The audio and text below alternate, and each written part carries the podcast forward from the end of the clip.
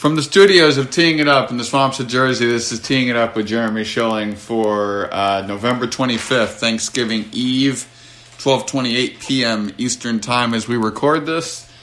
Because in this age, you have to say such things. Because if we talk about Pittsburgh, Baltimore, and then the game gets postponed, you can understand why this would be out of date. We welcome in Danny Flecka uh, back to the show. Good afternoon, Danny.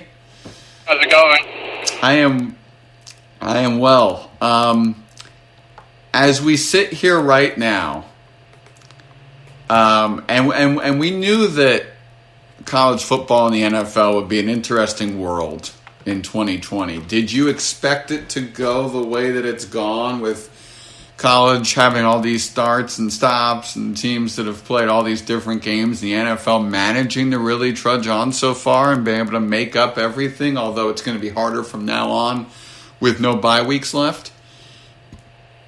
Yeah, I think the NFL has done about as good of a job as it, as it can. Um, you know, obviously in the NFL, your situation outside of football is a little bit different. You have the ability to, to isolate on your own. You know, you, you're, you're making money. You can have your own place. You know, maybe the only people you're interacting with are your family. Um, in college, it's just been you know, it's so different, right? With the kids living with each other, going to classes if they're going to classes, going out, even in the common areas, whatever it might be. So their ability to, to isolate is a little bit more difficult. Um, and I think what I've been surprised with on the college side is how far in the week we get until they pull the plug, and then some programs that unfortunately left without that opportunity to make it up. So I, I think that's been the most difficult part on the college side of things. But, you know, look what happened with Clemson, Florida State the other day. They canceled the day of. Um, you know, there was a couple cancellations that came through today. I just think it's been one of those situations where some conferences have built in that ability to, to reach the threshold that they wanted to as far as games are played. The Big Ten, on the other hand, the Pac-12 aren't so lucky, but, you know, we've highlighted on this show numerous times that's their own doing. Um, and, and I don't really know what else these programs or these conferences could have done. You know, maybe, you know, in hindsight, you know, looking back, maybe it would have been uh, a better thing to have maybe given teams weeks off, you know, every single week of the schedule. That way, if there was a cancellation, there was another team that potentially was ready to jump in and take that spot in conference. But, you know, who knows? Um, you know, it's one of those things that we can only deal with the situations that are, are, are taking place as they're happening, and unfortunately, everything's in real time. Yeah, it really is happening in uh, real time. Um, you look at this weekend, and what a moment it's going to be on uh, tomorrow, Thanksgiving, for Alex Smith and his family. Um, to be able to start on Thanksgiving against Dallas when he almost lost his life in that gruesome injury several years ago. Um, from an X's and O's perspective, have you liked what you've seen from Alex Smith so far in this comeback since he's gotten the opportunity to start? Yeah, and I've only watched some brief moments of him. I saw him obviously in the Giants game, and he didn't look great in that game. Uh, but, you know, I think Alex Smith has done what Alex Smith has done his entire career. He is, he's a safe quarterback in the sense he's not going to make mistakes. He's not going to throw into double coverages. He's going to get his offensive playmakers in the right spot. He likes to check down. He, he's just a methodical quarterback, and, and that's the way he's been for the last 10 years. And it's a shame that he missed out on some time, you know, because I think he was a, a valuable piece to any organization that had him. Um, we saw what Washington was before he went down with that injury, what he's been able to do. And I think, if anything, what he does is just bring stability to that position for that team know, obviously there's some more limitations with him as he's gotten older, especially now with his injury. You know, he can't uh, use his legs as much, um, and he's kind of a sitting duck back there if the offensive line doesn't protect well. But you, you know, I'm not. I'm surprised in how quickly he's able to kind of get back on track. But, you know, this is what Alex Smith has done. His stat lines are, are what we've expected from him for the last 10 years. It's good to see him be able to play at that level again. Especially with no preseason, which meant that he didn't have the reps that he would have normally have gotten to be able to take that first hit and see how it felt and proceed from there. So it really has been Im- impressive to get back into the flow, which brings me to this. Um, I think that for a lot of us, we don't know who the best team in this division is in the in the NFC East. We're going to see two of them tomorrow in the football team and the Cowboys. Um, I don't know where this division goes. This could be for the division. I still think the Giants are probably the best team in this division, but Danny, I honestly have no idea how this is going to play out and or who the best team is. Yeah, and, we've spoken briefly about this. I think in totality, you know, from uh, beginning of the and it's the best football, even though their record is three seven has been the Giants. But their record is, is what it is and they have the toughest remaining schedule, still having to play, you know, Seattle, Baltimore, Dallas, um, you know, left on their schedule, and Arizona on top of that. I think the team with the advantage has to be, you know, the other teams have the advantage because they they have more division games left than the Giants do, and that right there gives them an easier path to get to the division crown. But you know, tomorrow is going to be a huge game. Obviously, um, these both, both these teams need to win this game. I, I I don't know who the best team is going to be. I, I've always thought it was Philadelphia. I always expected them to come back, but the way with, the way Carson Wentz has been playing, it's just been awful. So I don't know if Philadelphia has enough confidence in themselves to get over that hump. And plus, they have a tough matchup against Seattle on Monday night. I think Washington and Dallas right now are in full position. If the Giants can steal some wins, then maybe they'll be there but I, think Dallas and Washington are just in a better spot from a scheduling standpoint than, than the other two teams are. We're talking to Danny Flecker here on Teeing It Up. Um, if you had to take a guess right now, uh, because right now Philly, who is in that, um, who is in that uh, spot, would be facing Seattle. I mean that that's got to be a gigantic line hypothetically if if if that's who they wind up playing and that's how this plays out. What's your sense, just in general? Is this going to be like a walkover type win for whoever has to play somebody out of this division, having seen them so much, uh, these teams with your Giants? I, I think whoever plays in the playoffs, you know, those games are never going to be a walk walkover type game you know, when you're a team that's coming from the NFC, given the way their seasons have gone, you're playing with house money. You have nothing to lose. No one wants you there. No one expects you to be there. You're just lucky to have that opportunity to play. And we've seen crazier things happen in the NFL. Everyone thanks the Seahawks back in 2011 when they beat the Saints at home. Um, they were seven and nine. I, I think, if anything, you might be, you know, maybe less less inclined to want to play that type of team, to be honest, because maybe you play down to your competition. Maybe you don't have your best team. Maybe you take them too lightly, whatever it might be. Um, but but there's no guarantee that just because you play NFC East, you're going to make the playoffs. And then obviously we'll have conversations like, should they even be in the playoffs? You have a 500 record, blah, blah, blah. You know what? I said at the beginning of the year, you know, there's a reason why they do it this way.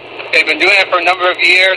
Every once in a while, you get these wacky years where the schedules and the records don't line up, but it, it is what it is, right? You make the playoffs, you have to make sure that you come in at 100% regardless of who you're playing. So we'll, we'll see what happens, you know, five weeks down the road.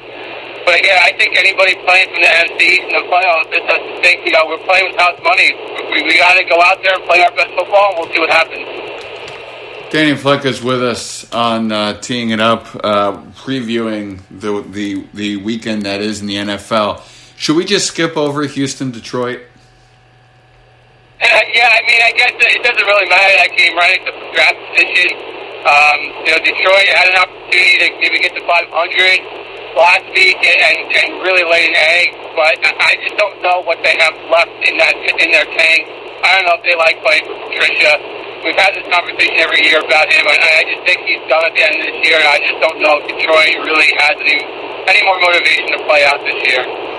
So now, as we look ahead to, to the other two Thanksgiving Day games, you've got this Cowboy game at the three point line. The over under is 46. You would think these teams are going to play it close.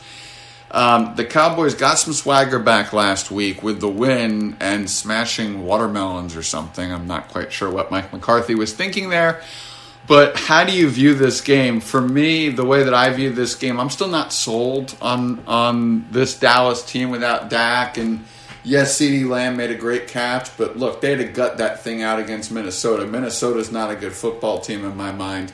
Is this three point line about right? And, how do you see this uh, looking forward? Yeah, I, think it's about right, to be honest with you. Um, I like Dallas in this game. I, I liked them last week too against Minnesota. I think that Dallas just has too many weapons, and I know Washington has like the, a good D line and the quote unquote number one pass rate, uh, pass defense in the NFL. But I've seen them play a couple of times this year. I think just with the with what Dallas has with Zeke and CeeDee Lamb and Amari Cooper and Michael Gallup, they still present too many mismatches for that Washington defense to control. I, I think Dallas is also motivated, especially after what happened last time they played Washington. They laid a complete egg. So Andy Dalton's head almost ripped off. I think Dallas has the motivation today, I mean tomorrow, game and win it. I just, I despite again we talked about Alex Smith and how well he's playing and what he's done for that team. I still think Washington has um, that maybe play a little bit into this game, and I think Dallas on the offensive side of the ball has too many playmakers for Washington to hold back for the entire game. Yeah, I I think that Washington's just too young, uh, and until they get some more big game experience under them, uh, Dallas is is going to be the um, better team in games like this. I just don't know long term if Mike McCarthy's the answer. We'll see about that. You know, you look at what's happened with Baltimore, and I'm going to ask you about Lamar here in a second. Um, four point line, 45 under over, also known as over unders. Um, but for my money, Danny, I just think it's on a short week and you can't be in your facility and you can't practice. And the, the, the issues Baltimore has had attempting to play this game uh, because of COVID 19 issues I just feel as if what what is a rivalry game, what people would think is close, what could be Pittsburgh's biggest test in terms of just pure energy and, and trying to keep this unbeaten season going. I just don't know because this is a perfect script for Baltimore to pull off the win, except for the fact that they haven't practiced and it's a short week. I'm not sure if that's a winning combo in my mind.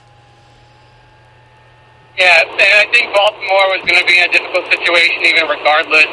They're out there two top defensive linemen. We've seen them struggle the last couple weeks in stopping the run. I, I just think what scares me if I'm a Baltimore fan is how you're, you know, able to play against explosive offenses because we've seen it, you know, that if Baltimore doesn't have a lead, they have a really tough time establishing their game plan. Lamar Jackson just, to me, he isn't, he's just not a pure pocket passer. And it's, it's tough to ask him to drop back 35 times a game and complete 60% of his passes. It's just not something he's going to be able to do, especially given that Baltimore doesn't have the weapons on the outside to allow him to do that. It's just Baltimore, I think, needs a complete reset, and I think it's going to be a tough week for them.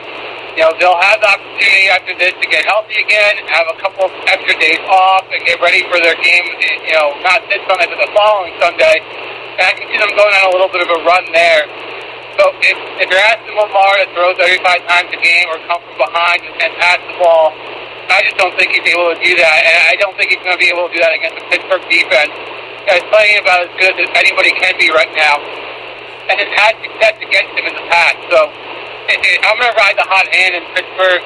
You know, with their offensive weapons, the way Ben is playing, the way their defense is playing, they're at home it's tough for me to fade them at this point. And, and until I see Lamar Jackson be able to consistently pass the ball or come from behind, I just can't back him as an underdog. Um, is Lamar Jackson in a slump, or is this just teams better adjusting? I, I think he's in a slump, but I also think, you know, when you look at the way Baltimore approached the season, they didn't really upgrade their wide receiver position.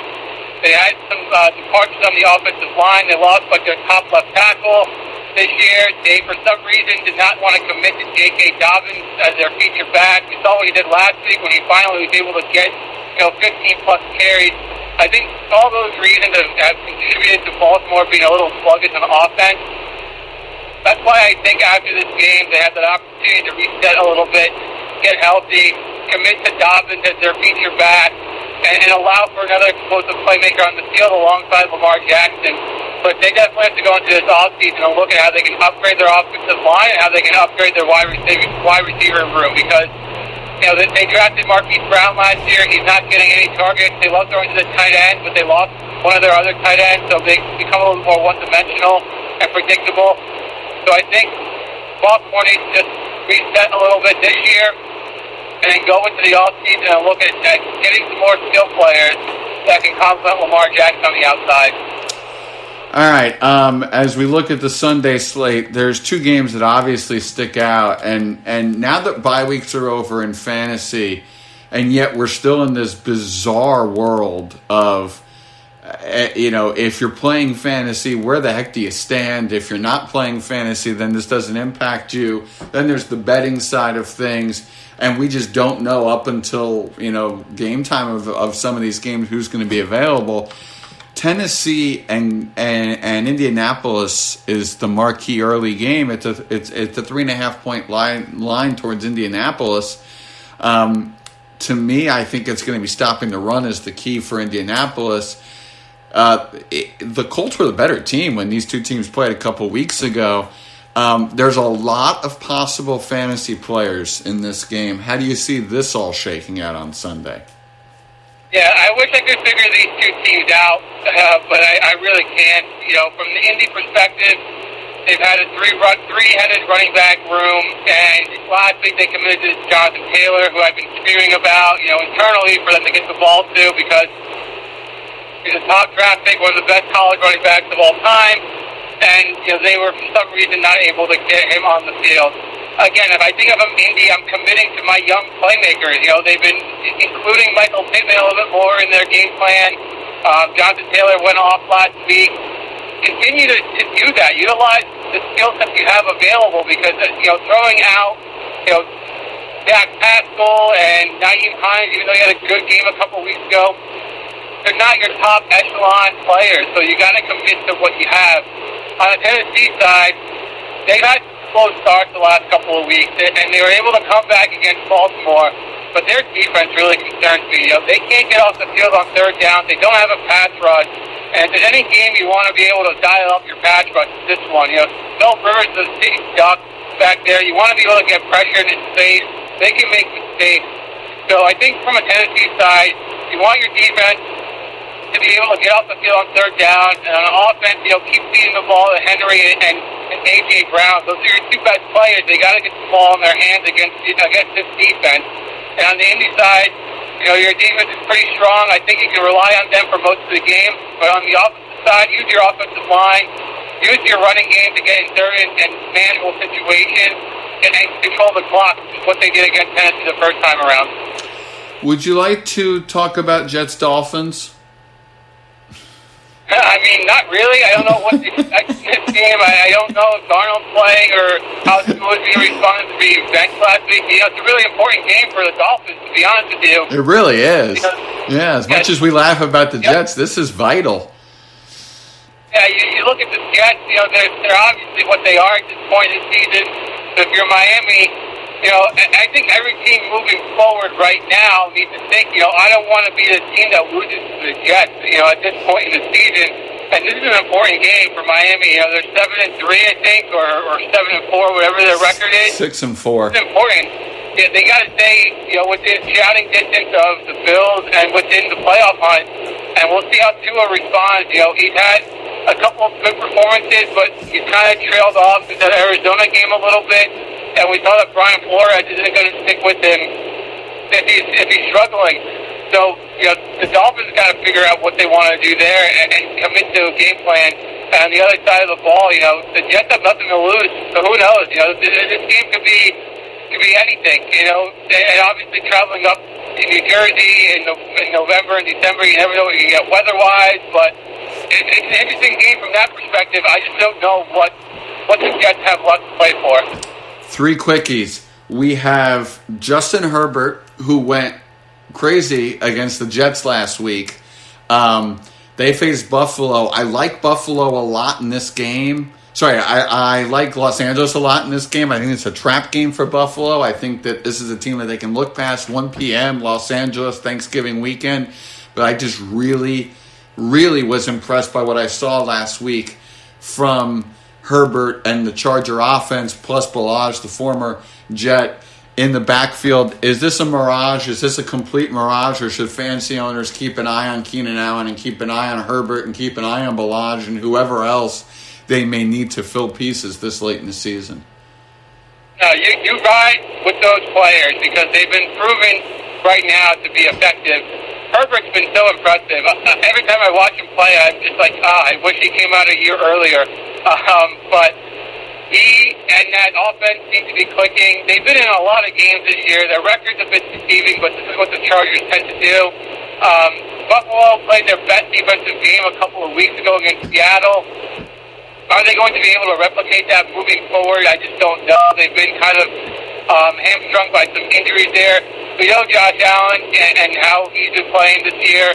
It's all about consistency for that Buffalo team, and, and I agree. I think the Chargers have enough offensively to keep this team close enough, um, but you just never, you don't know with the team traveling east what it's going to look like. The only thing I think you can kind of hang your hat on is that the weather's going to be good in Buffalo on Sunday.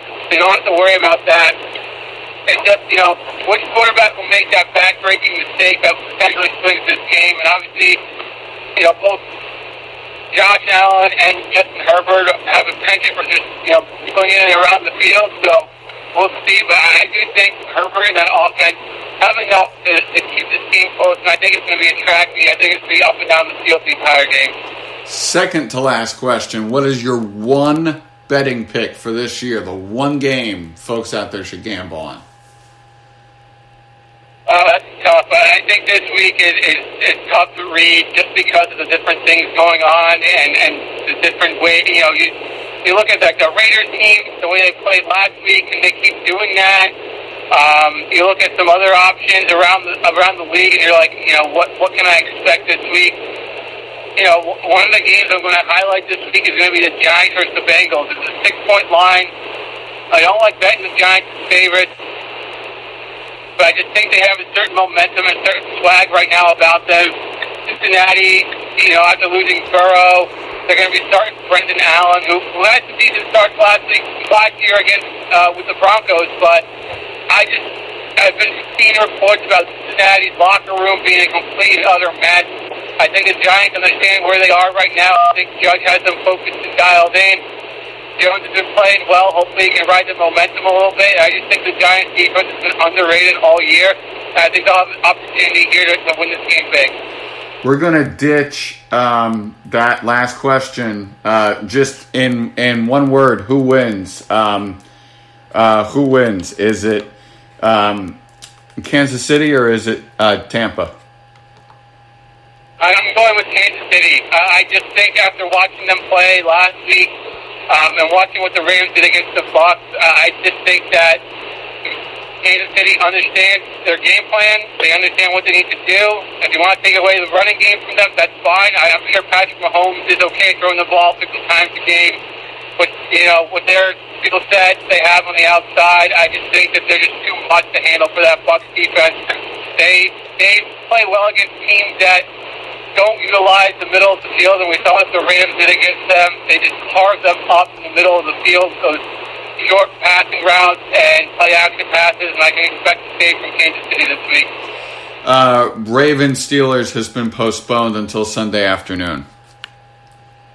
Uh, well, there you go. That, that kind of sucks. yep, and that's what I was talking about. Just in the course of any conversation, something could uh, pop up, and uh, quote, this decision was made out of an abundance of caution to ensure the health and safety of players, coaches, and game day personnel, and in consultation with medical experts.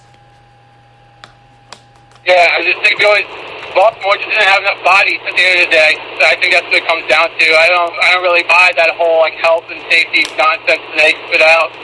I just don't think Baltimore has enough players. And, you know, I, it doesn't really change my mind on the game, to be honest with you, because a lot of those players aren't going to be available. And now you've got a TV issue involving NBC, which is supposed to air that game. So we've got all kinds of things being thrown around here that now have to be worked out. But that game is postponed. Danny Flecka, thank you, as always, for joining us and teeing it up with Jeremy Schilling. No problem, man. Have a happy Thanksgiving. Same to you and to yours, and same to everybody else out there.